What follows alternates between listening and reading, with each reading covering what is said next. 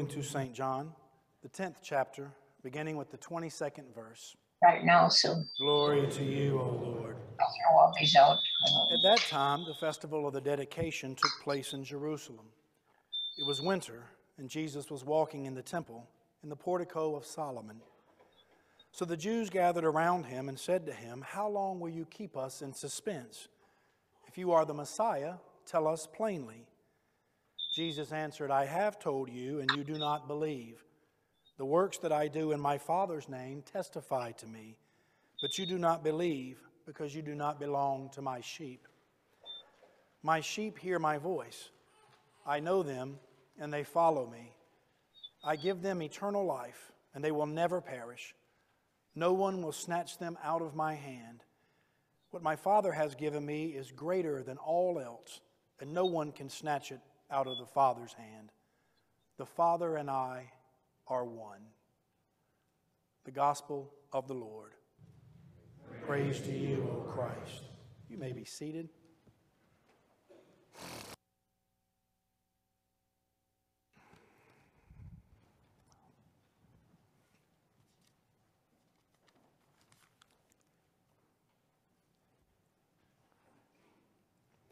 Let us pray.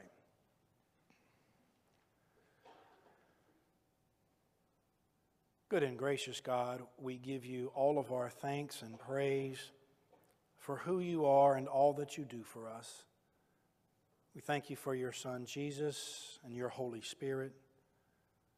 We thank you for spring, for Mother's Day, for baptism, for graduations, for old friends.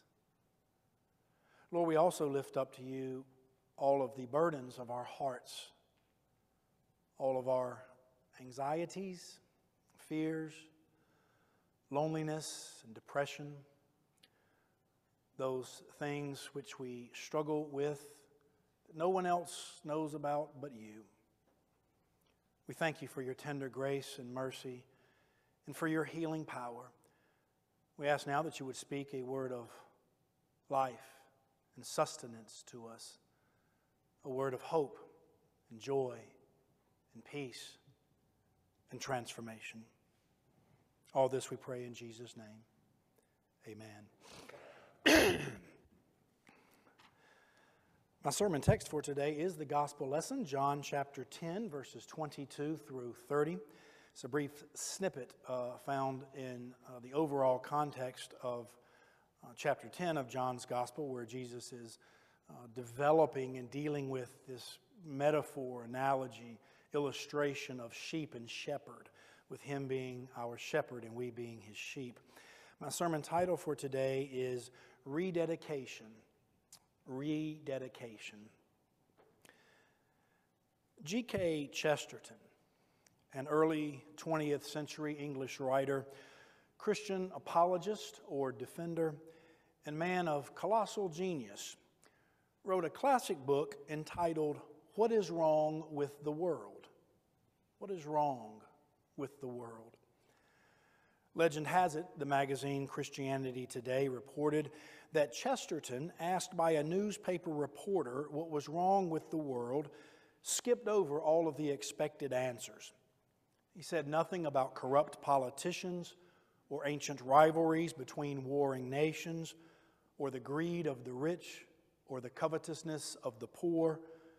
He left aside street crime and unjust laws and inadequate education, environmental degradation and population growth overwhelming the Earth's carrying capacity were nowhere on his radar.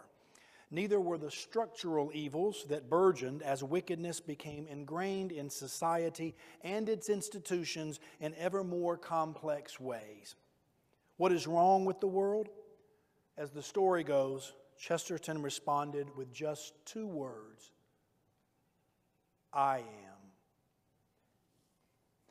Coming from an intellectual and moral giant like Chesterton, that admission was startling and confusing, and yet it could not be more true. Given the recent incidents of the seemingly endless war in Ukraine, the New York City subway attack, the Taliban's resurgence in Afghanistan, renewed Israeli Palestinian hostilities, and almost daily occurrences of indiscriminate shootings and road rage incidents, you would be forgiven for fantasizing about cruel and torturous methods of punishment for the perpetrators of these heinous acts of senseless and indiscriminate violence. To be awash in feelings of anger, wrath, and vengeance is certainly understandable given the cold hearted nature of what we see on the daily news. And yet, and yet, we adhere to a religion which has as one of its fundamental doctrines the concept of original sin. A religion whose scriptures uncomfortably remind us Behold, I was brought forth in iniquity, and in sin did my mother conceive me. Who can discern his own errors? Clear thou me from hidden faults, O God. All of our righteous deeds are like polluted garments or filthy rags to you, O God. None is righteous, no, not one. No one does good, not even one. All have sinned, all have fallen short of the glory of God. And so, G.K. Chesterton's insight pulls us back from the brink of bile and a poisonous response to evil, which surely seeks to lure us likewise into its clutches. By echoing the remarks of another famous writer, Russian dissident Alexander Solzhenitsyn, who suffered years of abuse in the Soviet Union's forced labor camp system before reaching this sobering conclusion If only it were all so simple. If only there were evil people somewhere insidiously committing evil deeds, and it were necessary only to separate them from the rest of us and destroy them. But the line dividing good and evil cuts through the heart of every human being. And who is willing to destroy a piece of his own heart? In a cold world full of cold hearted people, on a cold winter day, steps a man whom we revere as the Prince of Peace, whose teachings included turn the other cheek, Pray for your enemies, and Father, forgive them, for they know not what they do. And whose life included the unjust and violent end of crucifixion, which he endured according to Isaiah's prophecy by not opening his mouth. Like a lamb that is led to the slaughter, and like a sheep that before its shearers is dumb or mute, so he opened not his mouth. Verse 22 finds Jesus, his disciples, and a great number of his Jewish nation at the festival of the dedication, what today we call Hanukkah, in Jerusalem. It was winter, like its celebration today, in December. This particular feast celebrates the rededication, actually, or the reconsecration of Jerusalem's temple in 165 164 BC after its desecration at the hands of a Greek Seleucid ruler named Antiochus IV Epiphanes. As a foreign oppressor who had conquered Israel, he blasphemously placed idols in Jerusalem's temple. The Jewish people successfully revolted under Judas Maccabee in the Maccabean Revolution, ruled their own country once again under the so called Hasmonean dynasty, at least for 100 years, before the conquering Romans appeared on the scene, during which time the Jews rededicated and reconsecrated their holy temple there in Jerusalem. Jesus is walking in the famed portico of Solomon, an early meeting place of the first Christians on the southeast side of the temple. How long will you keep us in suspense? His opponents demand. If you are the Messiah, tell us plainly. I have told you, Jesus seemingly snaps back, and yet you do not believe.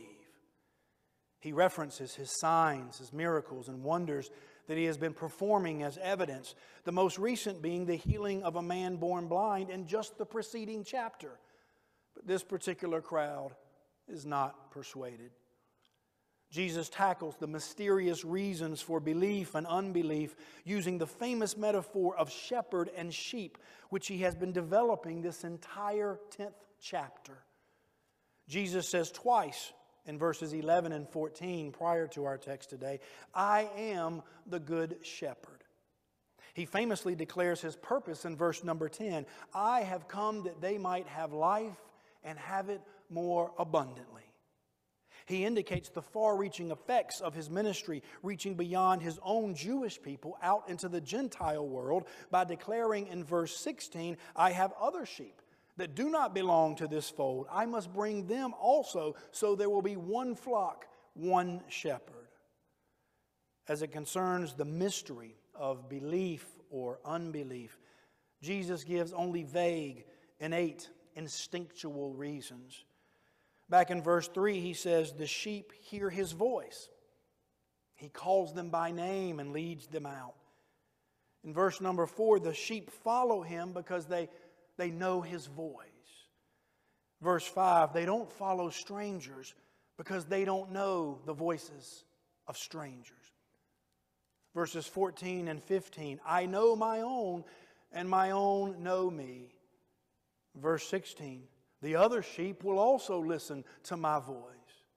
Here in verse 27, my sheep hear my voice. I know them, and they follow me. You may or may not find this helpful as it concerns faith or belief. It just seems that some believe and some do not.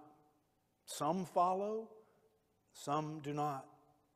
And those that do simply know in some innate fashion who Jesus is. They hear his voice in ways that others do not.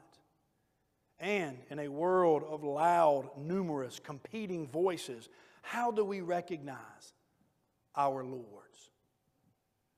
In a world of voices of family and friends, enemies, materialism, consumerism, secularism, games, distractions, delusions, peer pressure, mob mentality. How do we discern the clarion call of our own names? Back in verse 3. Great comfort and security arise next in the remaining verses. For the victims of recent tragedies and terrorism in our nation and around the world, Indeed, for any of us struggling with a sense of profound loss, grief, or our own mortality, Jesus' next words offer succor and consolation. I give them eternal life, and they will never perish. No one will snatch them out of my hand. What my Father has given me is greater than all else. No one can snatch it out of the Father's hand. So even when we seem to be snatched away, when we feel it or experience it, that is actually not the case because that is impossible. We know Jesus. We hear his voice. We hear our names. Jesus' last statement is controversial to say the least. It is provocative and it is meant to be. The Father and I are one is a claim to divinity. It is a claim that no one makes lightly, and if so, is then viewed as dangerous or delusional or both. Indeed, the very next verse, just outside of our text, demonstrates what such a claim may provoke an attempted stoning. Other religions, primarily Jewish and Muslim, view such a claim as heresy and indeed blasphemy. Indeed, even in our own Christian faith, even our own Christian faith has struggled with parsing out what Jesus means here, particularly since he says just as clearly in chapter 14, verse 28, the Father is greater than I. The Father is greater than I. The Father and I are one. So there's a creative tension in our theology. The Father and I are one is a great quote, a great sentiment, a great reality.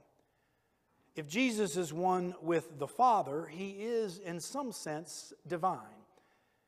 In Jesus' so called high priestly prayer of John chapter 17, his prayer on the final night of his life here on earth, this oneness, this unity comes up again and again and again. He thanks God that he and God are one, and he prays that we, his followers, might also be one in them. Follow me now. Jesus thanks God in that prayer that he and God are one. And he prays that we, his followers, might also be one in them. That means God is one with Jesus, Jesus is one with God, Jesus is one with us, and we are one with Jesus, which means we are one with God, and God is one with us. We hesitate to really believe or accept such a concept. But chapter 17, verses 21 through 23 read there that they may all be one, even as you, Father, are in me and I in you, that they may all be in us. That they may be one, even as we are one, I in them and you in me, that they may become perfectly one. In other words, you and I are invited into this unity, into this oneness of Jesus and God. 2 Peter chapter 1 verse 4 says it clearly and somewhat disconcertingly that we, you and I, become partakers of the divine nature we become partakers of the divine nature. Early church father Athanasius said it like this Jesus was made man that we might be made God. Back to Solzhenitsyn, that Russian dissident and author who recorded Soviet brutality in his seminal work, The Gulag Archipelago. As a result of his great suffering, Solzhenitsyn comes to believe this.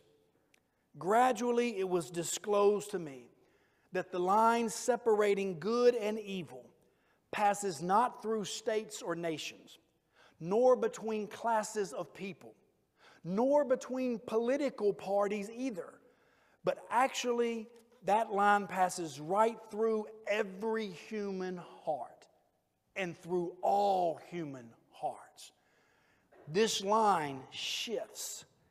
Inside us, it oscillates with the years. And even within hearts overwhelmed by evil, one small bridgehead of good is retained. And even in the best of all hearts, there remains an unuprooted small corner of evil. So perhaps in us, in our Christ touched hearts as a result of original sin, perhaps there remains an unuprooted small corner of evil. In his earlier quote, he lamented, Who is willing to destroy a piece of his own heart? What if we responded, We are? What if we acknowledged, like Chesterton, that what is wrong with this world is us?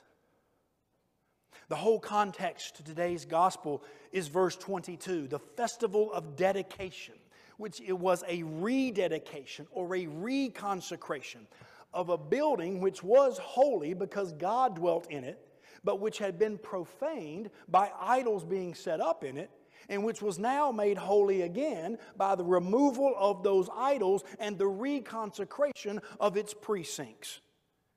My friends, 1 Corinthians 3 tells us that we are God's temple now, that God's Spirit dwells inside us, and that we are now holy because of that. Ephesians 2 tells us that we are built into God's new holy temple, and God's Spirit now dwells not in a building somewhere, but within us in our hearts. And 1 Peter 2 informs us that we are living stones built into God's spiritual house, and we are now a holy priesthood. What if we believed that, accepted that, and acted out of that in a transformed life? What if we knew Jesus was our shepherd? We are his sheep. We hear his voice. We recognize our name, and we know that we are now in God, and God is now in us. What if, in the name of Jesus and by the power of the Holy Spirit, we willingly destroyed a piece of our own heart and uprooted that small corner of evil, plucked it up, plucked it out, and tossed it aside? What if we rededicated our heart, reconsecrated our heart, tore down the remaining idols and rivals for God's affection, and completely disposed of them? What if, like the festival of dedication in Jerusalem in AD 29 in the temple, we had a feast of dedication right now in Raleigh, North Carolina in 2022 in St. Philip Lutheran Church? What if we said in unison, together, and even out loud, create in us a clean heart, O God, and renew a right spirit within us? Cast me not away from your presence, and take not your Holy Spirit from me. Restore to me the joy of your salvation, and uphold me with your free spirit. What if we believed and lived out, Blessed are the pure in heart, for they shall see God. And out of the believer's heart shall flow rivers of living water. What if you and I leave here today rededicated and reconsecrated? Rededicated by this worship, by God's word, by the sacrament of baptism and communion, reconsecrated by the prayers, the peace, the fellowship, and the singing. If you are being rededicated right now, won't you say amen? If you are reconsecrated, won't you say amen? I think we just might be rededication. Rededication. Amen.